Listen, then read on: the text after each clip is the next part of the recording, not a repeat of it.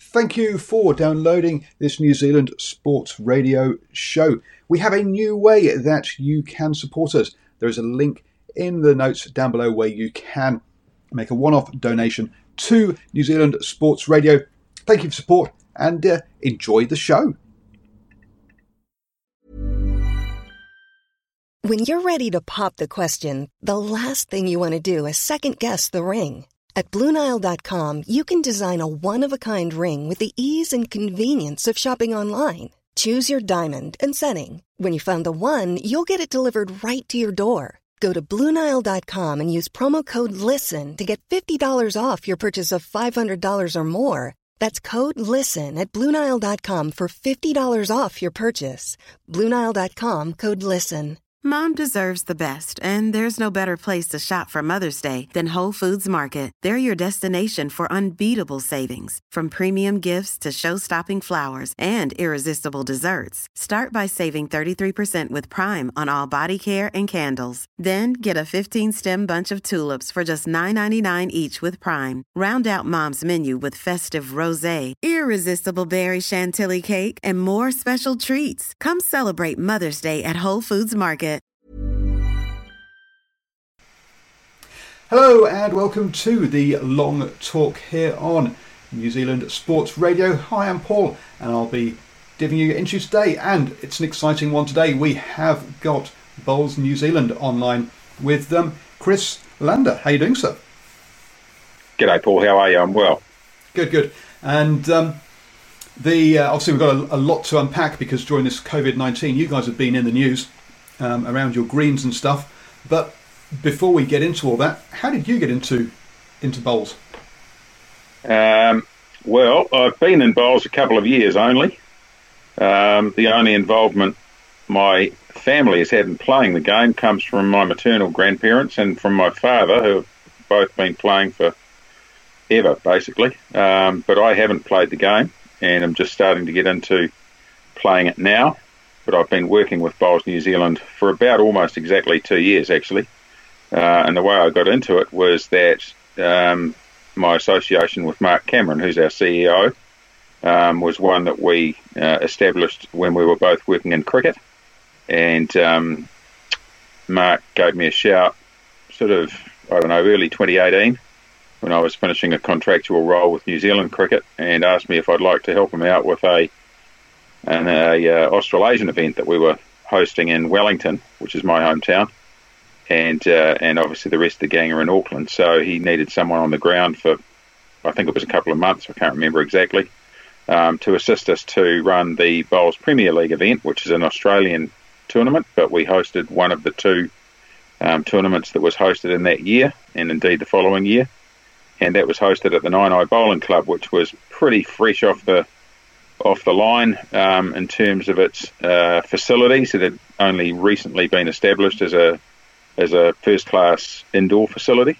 Um, and so I had a couple of months working with that club and with the people um, who were helping us to deliver the event, namely Sky Television, Bowls Australia, our own people, obviously, and really enjoyed it. It was it was a refreshing break from from the experiences that I'd had from cricket. Not that they were bad, but it was certainly good to be back in the grassroots space and working in clubs rather than uh, you know dealing at a very high level with international um, events, etc., etc. Albeit this one obviously was an Australasian event. Um, but yeah, that's what got me into it, and, and we delivered that event, and it finished around about now, two years ago. I think it was probably next week in, in real time. But yeah, essentially two years ago, we finished that event, went very well. Um, and then Mark gave me another call and asked me if I wouldn't mind joining him. I think it was August of that year um, to work on a number of things that we had going on at the time, and he was keen to have some support at, at senior management level, which I was delighted to give him. Um, and that turned into a full time position uh, 1st of May last year. So that's nearly 12 months that I've been in a full time role as the general manager of clubs and community for Bowls. Um, so I guess you, so. You're actually a professional sports administrator then, rather than someone who's sort of come through the grassroots of the sport. Uh, yeah, so which, that's right. Which other, um, which other sports have you worked in? Sure. Um, mainly cricket, to be honest. Um, started off in 1997 um, in a club cricket manager's role with Auckland Cricket. Was with them for 13 years. moved to Napier to get out of Auckland. Spent two years there running a rugby club, um, and that was a lot of fun. Napier Pirates Rugby Club, really enjoyed that. Uh, and then um, moved to Wellington in 2013 and took on a role with Cricket World Cup, um, which I worked on in two roles for two years, and then uh, followed that up with a 18 month, 15 month, something like that stint at Central Districts Cricket as an interim CEO for them. And then another cricket role for about 15 months again, I think it was, maybe 16, uh, which was the Under 19 World Cup, which New Zealand Cricket hosted in 2018, January 2018. Um, and it was at the end of that that Mark contacted me and said, Would I help him out with this bowls gig? And, and here we are. So that's 20, what's that, 23 years in a bit of a in a bit of a hurry. But yeah, that's well, no, basically what I've done. You, have got experience of, um, of, of managing grassroots with, with, with the rugby club. You've got experience of managing multiple clubs. You've also got experience of some. I mean, the Cricket World Cup is one of the biggest global events uh, around. Me it's not quite as big as say Olymp- It's not as, not quite on the same level as Olympics and um, and Rugby World Cup, but it's the next level down. It's it's in that. It's in. So, yeah, I think some, as some far as, big, big as far as numbers go, as far as numbers go, it's probably it's not as big as FIFA, obviously, and it's not as big as the Olympics. Um, I'm not sure what the numbers are around um, it and Rugby World Cup, but given India's involvement in cricket, it's, it's it would arguably be bigger than Rugby World Cup. It was a fantastic event to be involved in. I uh, really enjoyed that, um, but it all goes pretty quickly when you've only got a about you know well that was a 12 month gig with them and a 11 or 10 month gig um, delivering the qualifying tournament, which ultimately put Scotland and UAE through to the main draw. And New Zealand Cricket hosted that at late notice, which was my role to project manage that that um, event with an awful lot of help, I have to say, from the Cricket World Cup staff that we had in Wellington um, and a, and a big staff in Melbourne as well. Obviously, that was a, a by by nation hosting event. Um, but yeah, it was all over pretty quickly, and um, and here we are what was that? It doesn't seem like five years ago, but it was. So yeah. I really go. Wow, because I, I, remember yeah, going to two, two games at um, two games at Eden Park, uh, and look, I, the, the, the public response to that uh, to that World Cricket World Cup was was all positive. So well done in, in running that. Congratulations. Uh, that was uh, you did you did a very good job. Um, yeah, look, we are very pleased with it. It went really well. It helps when the home team's playing well. That was always a bonus. Yeah, and to have the two host countries in the final was magnificent too. So it was great. So as you say, the, I mean, you've, you've, dealt with it there. Yeah, one of the largest events in in the world. Uh, then also that, the big one in the under twenties, and then you've managed all those cricket clubs up and down in, in central. So uh, you say coming back to into bowls, you found it's much. Uh, um, there's you, you, don't have the same level of exposure. Um, there's not the same money in the game in, in, in the sport, but it's a more more more community owned, more community feel about it. Very much a community game. Um, we obviously have a high performance program, and we have some fantastic players that are, you know, in the medals often when they're going to world world events, be they Commonwealth Games or Trans Tasman or World Championships or whatever. We've got some really high class players and people like Jo Edwards and Gary Lawson and Katelyn Inch and Sharon, Shannon McIlroy and, and various others who's, you know, probably grumpy I haven't mentioned their names, but, you know, we, we, we go all right. Um, and we've in recent times put together a really good high performance program, which all of the players are now buying into, along with their coaching um, support staff. And uh, you're right, we're doing this. I wouldn't say we're doing it on a shoestring, but we certainly don't have anything like the budget that that a, a rugby or a cricket or a, or a um, netball even in this country would have. Um, but we make it work, and um, and it's it's a lot of fun. You know, we the role that I'm in is, is very much based around the grassroots of the game. The general manager of clubs and communities role is just that to look after the 478 clubs um, that we have in this country from top to bottom.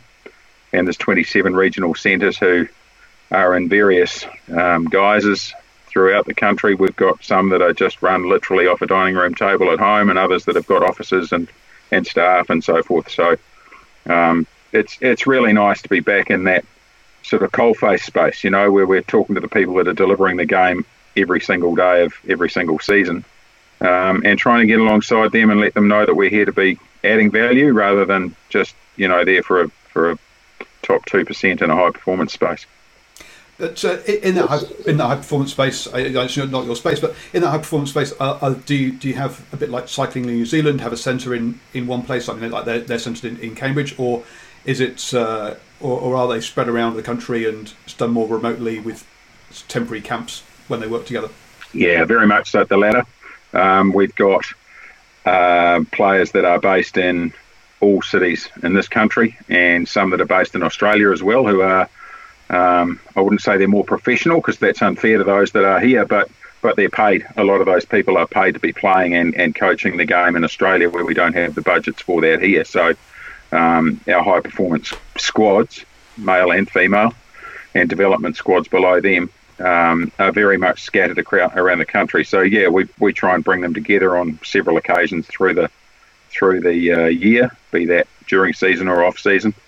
Um, and depending on what it is that we've got coming up next and where that might be, we try and tailor our um, placement of those camps um, to suit wherever the, the next big event might be. So, you know, if it's going to be in the UK, then we'll be playing on greens that are a bit slower than um, if we, our next event is on the Gold Coast, for example, where the greens are a lot faster. So there'll be some um, some uh, discussion between the high performance, you know, people, um, be they key players, coaches, and and our management um, as to exactly how that will play out. Um, but yeah, you're right. It's not my space, so I don't want to get too deep into uh, into covering it off. I'm sure you can have a good conversation with Kaushik Patel, who's our high performance manager at some stage, and, and he'd be delighted to share that with you. Cool, uh, that, but that does mean that they, if they're spread around, your the, the contact between the high performance people and the community people is much closer. Uh, they're not sort of yeah, sealed, sealed yeah. off in the same yeah. way that like a cricket team are. They will actually they will so. enter local events. Um, yeah, very much so. I mean, they, the key part of their program for a year is to be involved in, in centre events and in national events um, that are played around the country against, you know, players of um, lesser ability but still of a high standard. And uh, that's the beauty with bowls. You can not only can you play it from cradle to grave, but you can you can upset a champion every now and then, and indeed play on the same green um, through quirk of the draw against a world champion. You know, Jo Edwards and Shannon McIlroy went into recent tournaments just playing against rank and file bowlers, where you don't see that in cricket or tennis or rugby or anything. Well, you do a little bit in rugby, I guess, in club cricket, and maybe a little bit in in, um, in, in club cricket, but it's very rare those high performance players are involved at that level. Um, and certainly when you get up into the, you know, sort of world champion of tennis, you wouldn't see Roger Federer playing um, playing in a local event and you know being drawn against whoever it might be, me or you for that matter. We happen to enter the draw and get the bad draw, you know. So look, it's fantastic, and the community has very much always been that way. They they have a real affinity towards everybody, um, and there's rivalries, of course, between clubs and centres and so forth. But the general overview of all of these big events that we do have is that they are very much a celebration of the game and an opportunity to renew friendships with you know people that you haven't seen for a while because they live at the other end of the country or offshore or you know whatever it might be. So yeah, look, it's an exciting space to be in, and um, as I say, what we're trying to do is is provide good opportunities for those players to enjoy their game but not get in the way of them enjoying it and try and add value to the clubs and the people that are playing in those clubs rather than, you know, just drawing off it and, and making it hard for them. So, you, you, you I guess, I'm assuming you're, you're a summer sport, um, obviously not something to be done in, in the rain and things. Uh, so, yep. Did you got through most of your season before the lockdown happened? Have you lost a lost yeah, we did tournaments? We lost we did lose a couple of events, um, and indeed, while we are a summer sport, you're absolutely right. With the advent of a number of indoor facilities around the country, some older than others, um, and covered, covered rather than indoor, if you like, where, where we've got roofs and no walls, um, there is an opportunity now to play beyond our traditional summer season, um, and start a bit earlier as well. Um, so the events that we lost were some in March and April that were national events including a national interclub event that we were reinstating for the first time this year after a few years missing, um, and our national intercentre event, which is the representatives of each region, be that Manawatu, Wellington, you know, Canterbury, Southland, whatever it might be. So kind of um, 27 of those. A provincial tournament uh, kind of thing. Yeah, exactly right. And we bring them all together for four days and figure out who the, you know, first of all, the best 16 are, and then we whittle away at that to get down to two um, in men's and women's format. So that's a big event for us, and we were, you know, within days of, of staging that when, when we went into lockdown. So it was um, a disappointment to a lot of people, but you know, there's bigger things to worry about than games of bowls when this sort of stuff's going on. So we lost those two events, and we cancelled the secondary schools or postponed the secondary schools tournament, which was to be held recently in Auckland. I think I can't remember exactly what the dates were, but that, that we're hoping to stage that again in December. Um, so that'll actually have a 2020 and a 2021 event. But the rest of those we expect now will be cancelled and we'll just roll on to the next season. Um, and our champion of champion events, which are played in July over um, longer weekends, Friday through Sunday, um, where players who have become the singles or pairs or whatever it might be champion of their region get to play against their counterparts from other parts of the country across a two or three day weekend. And um, you know that's prestigious, but again difficult to um, to stage that when we don't know some of the champions already. Yep. And so for that reason, we've, we've decided that we will postpone or indeed probably cancel the um, the July events and, and just kick on to the new season, which will start in earnest probably you know November if we can get clear of this horrible problem we've got at the moment. So you, you mentioned you've got some like 400 odd clubs. So how many have got access to indoor facilities or covered facilities? Um, of the 470, that's a really good question. I think of the 478 that we've got, there's probably only about 15 that would have a covered or indoor facility that they would genuinely be able to play the form of bowls we're talking about on a 36 metre square green. Mm-hmm. Some have got indoor capability and smaller, shorter greens, um, but maybe 15, something like that. But it's growing that number. Um, and of course, those that have a a facility like that in their city, um, then they do have access to that. So um, the the big ones that have come in in recent times, Naenae I mentioned, obviously that can feed everyone from Wairarapa, um, Kapiti, even Manawatu, Wellington region. So there's a lot of clubs in that space that can that can get in there and, and use that if they wish to, just for fun or for events. Um, obviously, that's something they need to sort out with Naenae, but but it's it's there and can be used. And indeed, you know, we've used it as I said at the top of this interview, around the, the um, Australasian event that we had there a couple of times in the last two years. Um, and then Orewa in Auckland and Remuera in Auckland have in the last 12 months established covered greens. Um, there's been uh, covered green in Invercargill for a number of years. There's a couple in um, Hamilton, Waikato, um, and plans just about everywhere else in the country for this sort of thing to happen, you know, within the next five to ten years. Um, clearly, you know, there's going to be some funding issues off the back of what we're experiencing right now that may slow some of that progress down. But uh, it's still very much a a way we think we can future-proof the game because the game is becoming more and more a, a, um, a game for everyone rather than just for those chosen few members that play. There's an awful lot of corporate people and an awful lot of people who just want to have a bit of fun um, and and come and play the game without feeling like they have to be tied to a an enormous club membership that's going to draw them into you know regional events and so forth. It's it's it's about participation for us, and we're up into about 130,000 people that have experienced bowls in the last 12 months, which is a big number. Mm-hmm. Um, so yeah, we're really thrilled about that, and so you're very keen to establish.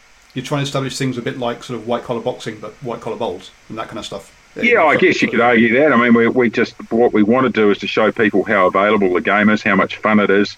Doesn't matter whether you're 15 or even 10 years old or 100 years old, you can still play this if you can stand up or sit in a wheelchair and, and play against people that are not that. They're, you know, they're 40 or 50 and, you know, able bodied or reasonably able bodied, having come out of a career in sport, whether that's been a rugby or a cricket or whatever, and their bones are starting to give up a wee bit on the contact that they've had in those codes. And, and this just gives them an opportunity to get out and have some fun and retain that competitive edge with some mates and, and go inside and have a count a meal and a beer and go home. It's um, you know, it's, it really is an opportunity that, that we think we can make some good gains with in the next two to four years, and especially off the back of this COVID nineteen thing, um, there will be plenty of people looking for something to do, um, which you know they can't do on a rugby field or a, you know cricket field or whatever, just because of the the um, impact that this thing's going to have. So we've got a job to do to sell that to people, but we're, we're hopeful that we can certainly, you know, make some good inroads for that and, and strengthen our clubs in the process of doing so. Talking about that accessibility side of things, Uh, you said anyone basically who can sort of pick up a ball. When, I've gone ten pin bowling, they have like little ramps for kids to use. Do you have that sort of facility as well for for, for sort of less abled or for uh, challenged? Absolutely. Yeah, yeah. You can use what they call a lifter, so you can you can grab the bowl with a um, if you if you think about a, a, short walking stick with a with a trigger on it that can just grab the bowl and you just turn it into a pendulum for yourself, so that you don't have to bend down to pick it up. You don't have to bend down to deliver the bowl, and that's a perfectly legitimate way of playing the game. It's it's considered as part of World Bowls equipment um, for someone that you know has got a fused back or whatever it might be that prevents them from doing that. And ditto, as long as the wheelchair's got the right wheels and isn't going to eat into a, a green and, and damage it, then you can you can play when you're sitting down as well. Um, and the size of bowls is the other thing. So a, a child of eight or nine or ten with small hands um, is going to need a smaller bowl than someone who's, you know, got a hand like a baseball mitt. Um, so yeah, they range from size, I think size zero zero, which is the smallest, right up to size five, and the weights vary obviously based on on the um, size of the bowl as well. Um, and our clubs are reasonably well equipped to cope with that, um, and certainly we'll be we'll be working pretty hard to make sure they are, especially for those that are going to be taking on an opportunity of, you know, pushing this game out there on a on a regular basis to the rank and file rather than the usual membership. Yeah, and people who want to have a go, I mean, the, the clubs have bowls that they can use. You don't have to own your own sort of bowls, do you? No, not at all. Absolutely, they do.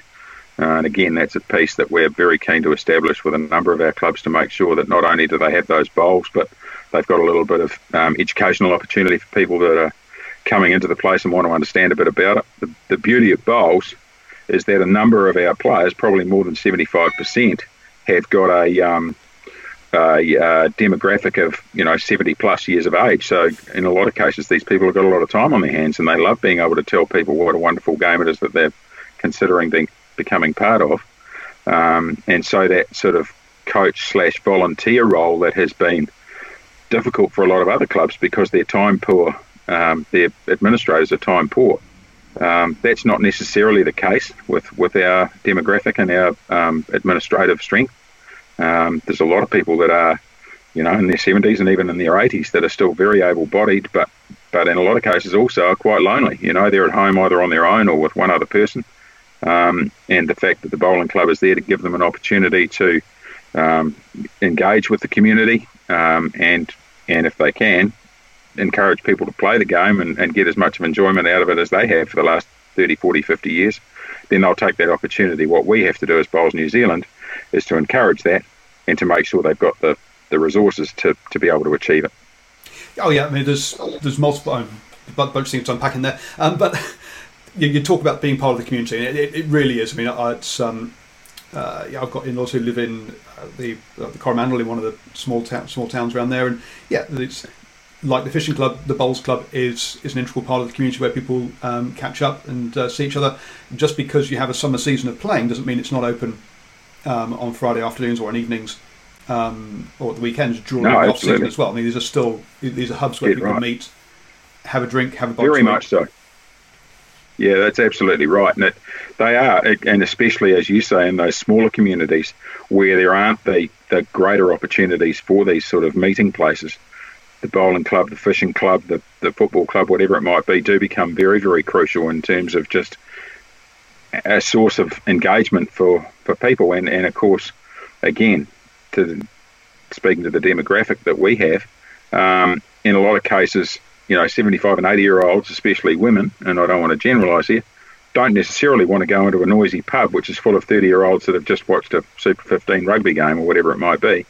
Um, and so a bowling club or a quieter space is a much better option. And, um, you know, you're right, you don't need to be playing the game in order to um, to enjoy the facilities.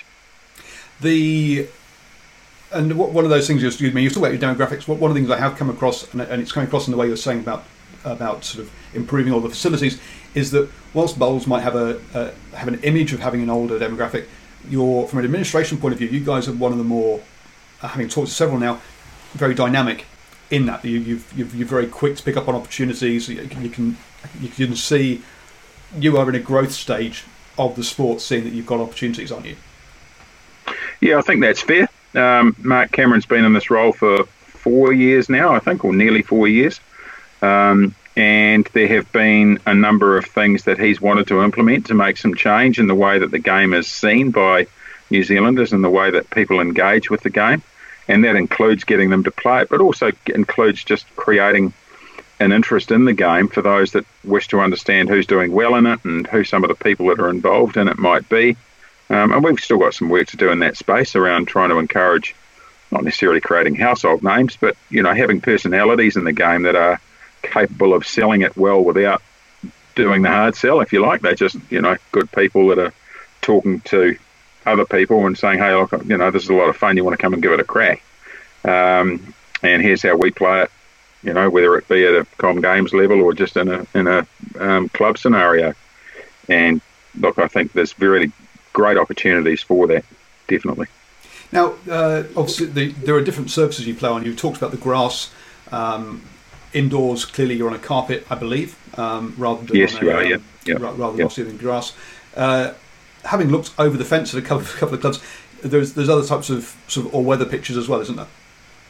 Yeah, so the greens, um, natural greens, we've got, uh, I want to say about three, uh, 450 of those in the country.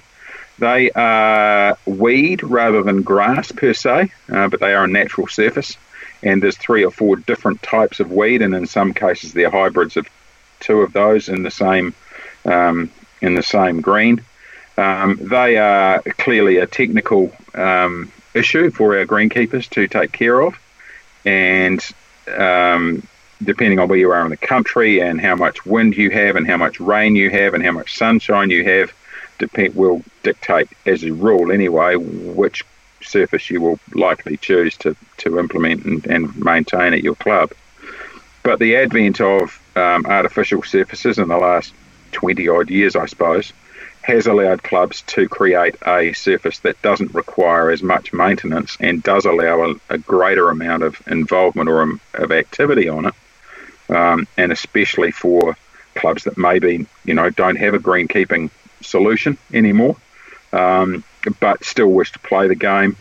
Um, clubs that have a great deal of corporate or casual activity, um, where the players, without wanting to be um, difficult um, towards the club, those players are not as familiar with what they should and shouldn't be doing on a green. So what they're wearing, you know, on their feet, the way that they're moving up and down the green. So there's not going to be as much damage on an artificial green as there is on a on a natural green if people are wearing the wrong footwear or running up and down it or you know whatever dropping the bowl on it or whatever it might be you know um, and I think we've got a couple of hundred artificial greens around the country of different types um, there's a number of different suppliers and as technology changes the carpets get you know tighter um, more expensive certainly um, but uh, yeah there's there's a number of different weaves that are available from different manufacturers and um, it's again, it's a bit of a horse for a course. Are there other some some dirt or gravel kind of surfaces as well, or, or not? Uh, no, no, that's that's pretty much it.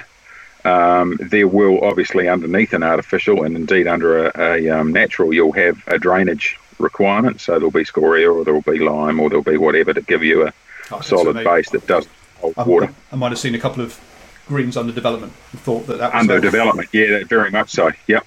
Absolutely, um, and and indeed, you know, if they've been scarified or, or, you know going under under massive maintenance, they may well be stripped right back and, and regrown and reseeded. So that can definitely happen. Now, one of the big talks was, I say, about looking after these greens. Now, for me, a lawn you just cut it right. So if it's, if it's left to, to grow for a couple of weeks, so what? You just cut it back down to the same level, and it's still a lawn. Yep. Um, looking at but, but reading, reading the reports that things like um, golf greens and also your bowling greens uh, they can't just be left to grow for a while and, and cut back you, they, they do, do require quite a lot of maintenance is that true yeah I think on, ongoing maintenance is the trick trick to it. Um, and it, it's less about the length of, of uh, leaf or, or um, natural surface um, growth than it is about maintaining any problem you might get through heat and wind and rain and so forth, creating disease um, and, and putting mildew and molds and, and various other you know things we don't want on the green in there. And if you can't attend to that quickly, um, then it can become a very big problem quite quickly. Um, and so the ability to maintain it, um, our essential maintenance on the green certainly is to mow it, because that means that it's less easy for any wind-borne um, disease or, or gremlins um, to get caught in the in the green.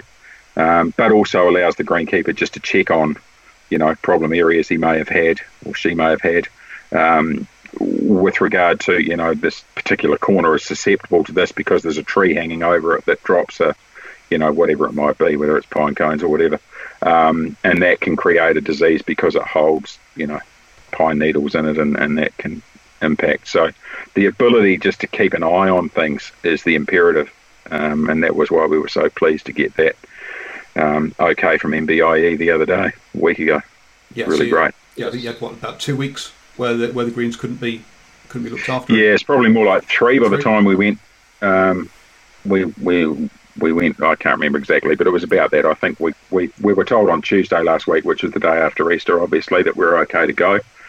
Um, and I think that was yeah, all about three weeks, nineteen days, maybe something like that. Right. So I, I haven't heard of any disasters, but I think we might have had we still been in this position now or, or in a week's time. So yeah, we're very grateful for the the um, exceeding to our request, shall we say? Yeah.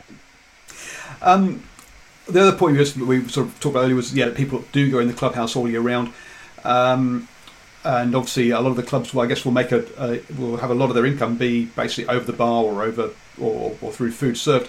How are your clubs coping with this lockdown and having like a month? Well, it's going to be probably closer to, to two months, I guess, by the end of this at least uh, of that lack of income. Do you, do you see, foresee any problems in that kind of space? Uh, yes, we do. Um, but as you said a little earlier on, we are towards the end of our season. Um, and so, in a lot of cases, not all, but in a lot of cases, our bowling clubs would have been shutting down around about now anyway, end of April, um, and and not quite mothballing, but certainly going into a, a mild form of hiatus, shall we say, until October, November, well, September, October. Um, so the costs that would be expected to be met through that period are a lot less than they would be during a, a playing season, obviously, because you're not having to, you know, look after the people that are coming in and out and restocking your bar and paying your staff to man the bar if that's what you do and all these sorts of things. So there will be a wee bit of a, a lull period where we have an opportunity to find out exactly how our clubs are going to cope a number of them will be fine. Um, they have good reserves and they're in good shape in terms of being able to just manage that storm or weather that storm. Um, others are affiliated with cosmopolitan clubs, RSAs, um, grander scale um, facilities, and they will, you know, operate in the same way that they have previously at certain times with other things going on like darts and and um, I don't know um, you know, billiards and snooker and, and so forth that happen in there from sporting perspective. And there's also other uses of a, a lot of these club rooms for, for non-sporting activity, you know, dance groups and, and um, uh, I don't know, um, bingo hall sort of stuff and, and you know, Rotary Club meetings and all that sort of stuff. So those activities will still carry on within the legislation that allows it.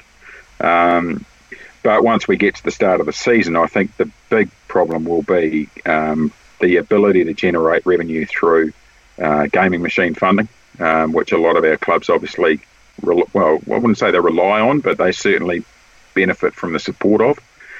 And it's realistic that that's going to be harder to get in the next wee while because there's going to be, you know, months of, of very little activity on those machines in the next wee while. So we have to think about how we cope with that sadly, Bowls New Zealand is not in a position with you know oodles of money in the bank to be able to you know bankroll everyone through this. But we hope that we can provide some good advice and, and opportunities for them to just think a bit about how they might change the way they're doing things really and, and get a bit smarter with the way that they're running their place and whether it needs to be open all of the time and if it is what they can do to engender more people to come through it etc etc so we're going to hopefully put together some things there that that um, that we can talk to our clubs about in the near future. We're not there yet, but um, some events hopefully that, that can, yeah, hopefully make it a bit easier for them than it might otherwise be. But yes, it's an issue. We don't know how big yet, uh, but we're not expecting it to be a simple solution either. Right. The you mentioned in there or earlier on about the schools uh, championships that you uh, had to um, postpone. The so how many schools are you, are you in schools, and are you in many primary schools as well, or is it just secondary schools that you're kind of in at the moment? Um, generally, it's secondary schools, and generally, it is uh, a relationship between the club and potentially the centre um, and those schools.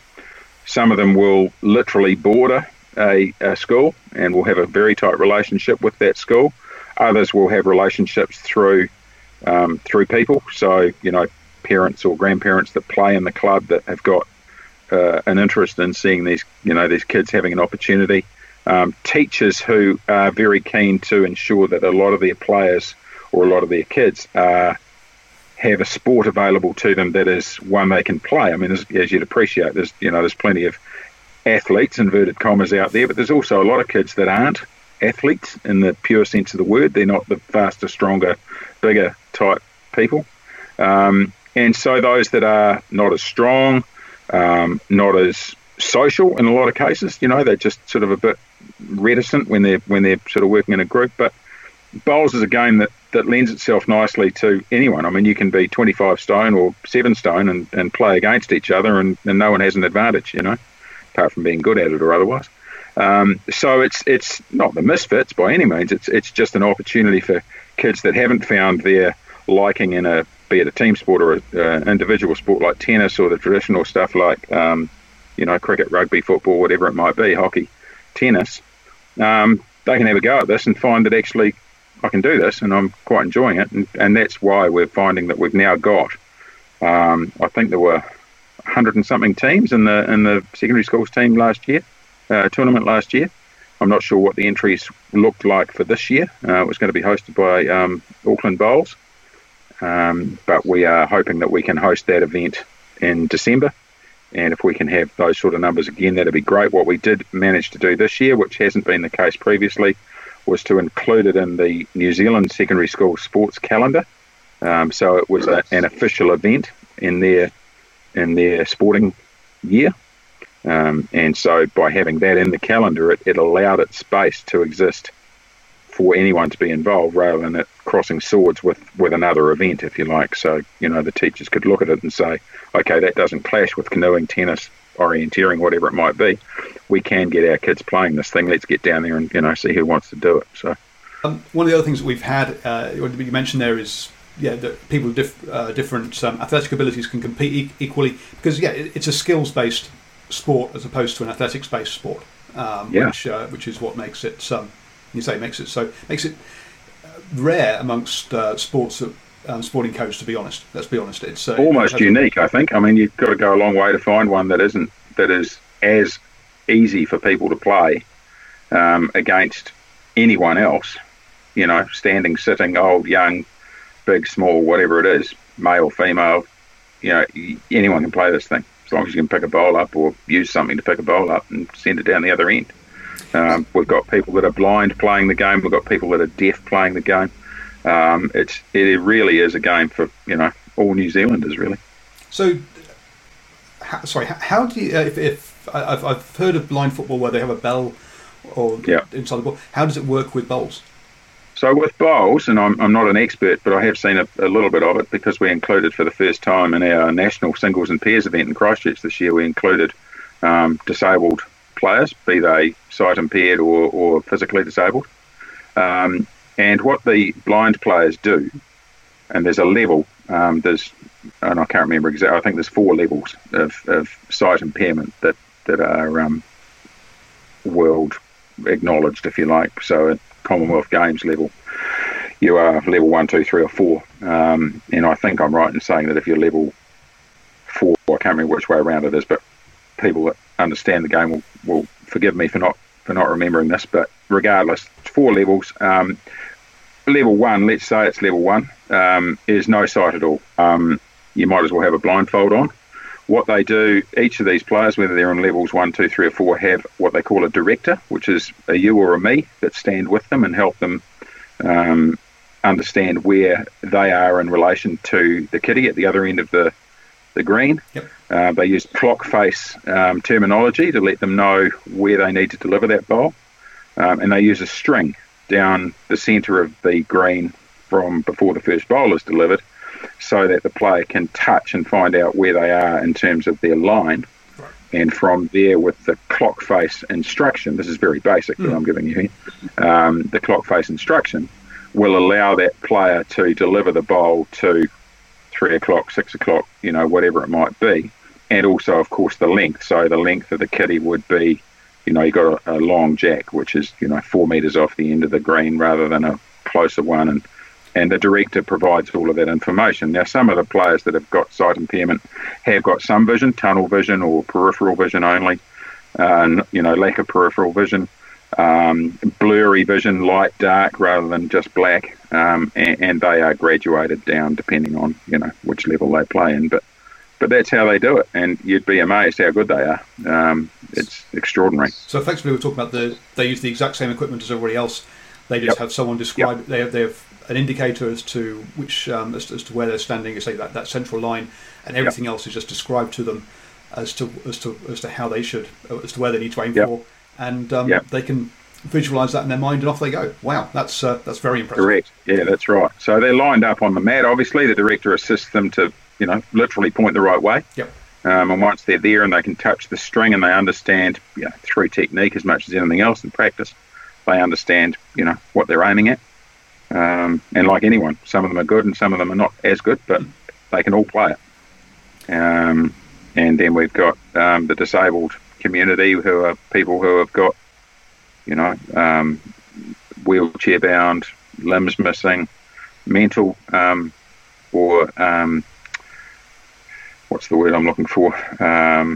Im- not mentally impaired necessarily, but but say a cerebral palsy type scenario where you know, mentally they're absolutely fine, but their body is unable to to um, deliver the bowl as smoothly as, as you know one of our top end high performance players might be that isn't physically disabled. Yep. Um, um, but you know, it, it's it's very it's absolutely amazing how, how well these players can play, and indeed compete against able-bodied players. That's the other cool thing about it. Um, and we saw that in our Bowls 3 5 event. Some people will have seen this on TV last year, where we had the um, the para Parajacks, we called them, our disabled national team, um, a selection of players from there um, who were playing in a competition with able bodied people. Um, and, uh, you know, it was a great opportunity for us to showcase just exactly how available this game is to everybody. Oh, and it's and it's great that they all take, say, you you have all the championships together at the same time, um, so from a community point of view, you can all you can all mix together. If you're all playing with the same yeah. with the same bowls with the same jacks, it's uh, so the challenges are, are very similar. They can you can yes you can all discuss uh, and yeah and, and, play at a similar similar level. The absolutely and you sorry no, go on. No, I was, I was, going to go and just say that um, we've already said that people different uh, can, can, compete. So I was going to say uh, you do have men's and ladies. It's not uh, you're not you're not not a co-ed or whatever the? Uh, no, or both really. Um, we have men's men's and women's events, and we have mixed events as well. So um, just depending on what the format of any particular tournament or game might be. Um, at our national tournaments this year, we've we've coming year, I mean, the coming season, uh, we're going to introduce a mixed pairs event to our national fours competition. So, in in the normal course of events, our national fours event would carry a men's section and a women's section, and it will do that again. But at the end of that fours competition, we'll have I think it's a three day event that we've pushed into the draft calendar, um, where we'll have it'll be a fours event again, but it will be two men and two women as a team, um, and they will play against another two men and another two women. Um, so that mixed um, opportunity is there, not just in fours, but in pairs and in triples. Um, and indeed, in Bowls 3 5, our TV event that I was mentioning a minute ago, um, we had a minimum of one male and one female in each team. So you might have two women and one guy, or two guys and one female playing in, in a team of three. Um, and that was the only way you could enter this event. You know, you had to have a mixed a mixed event. So again, it was just an opportunity to show that it's not about strength and you know how far you can hit a Yep. You know, shot put or a, a, javelin or you know how high you can jump or whatever it is. It's it's just about technique and getting the ball down the other end of the of the green. And you'd appreciate that men and women approach the game a lot of the time in a very similar way, and in others they have a very different approach. You know, they're not quite as aggressive in general terms. The female players don't tend to drive as much, for example, um, but in essence, it's it's just the same game being played. So it's um, it's very involved, you know, or involving, I should say. Yeah. Cool. Um, so the how do people find a club?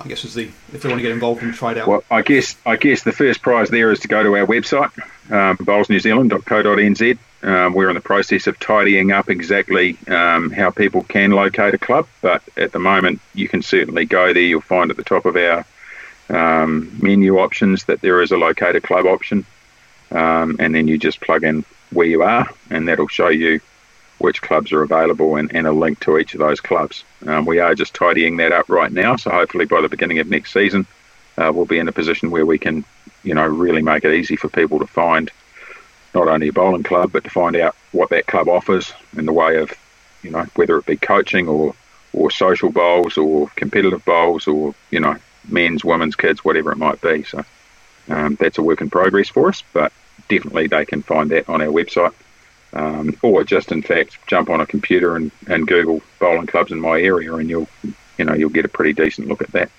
Um, the only trick there, obviously, is that indoor bowls and ten pin bowling might pop up under a Google search as well, whereas on our website you'll just get a, a pure um, bowling club response.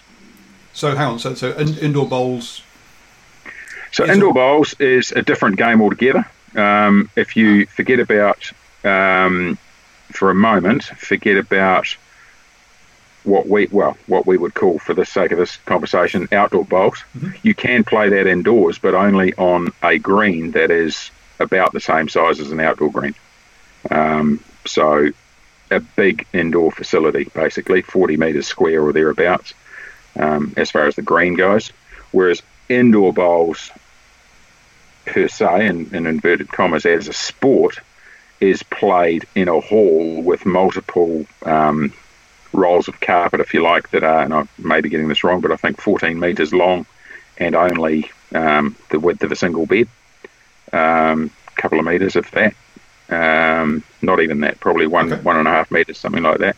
Um, and played kneeling on the floor um, with bowls that are not as big as, you know, an outdoor bowling competition would involve. But the theory is the same the bowls have a bias. There's a kitty. Um, there's different rules, obviously, because when you've got 40 or 50 different games going on in the same hall, you don't want people driving and you know having things spear off into the next game and whacking someone on the ankle. But um, indoor bowls certainly has a lot of similarities with outdoor bowls, and indeed a great cross pollination of players between the two um, competitions or the two sports or codes. Um, and indeed, but it's not administrated by, by you guys. It's, there's, a, there's a separate Indoor Bowls New Zealand or whatever? Yes, there is. That's right.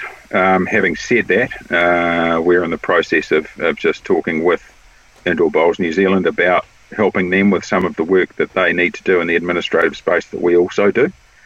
And, um, you know, there's a lot that we can achieve together because they still need to move people around the country. They still need to make bookings. They still need to have an AGM. They still need to, you know, do all of these things. And, and there's a lot that we can achieve with them, and, and that's something we're working on with them right now.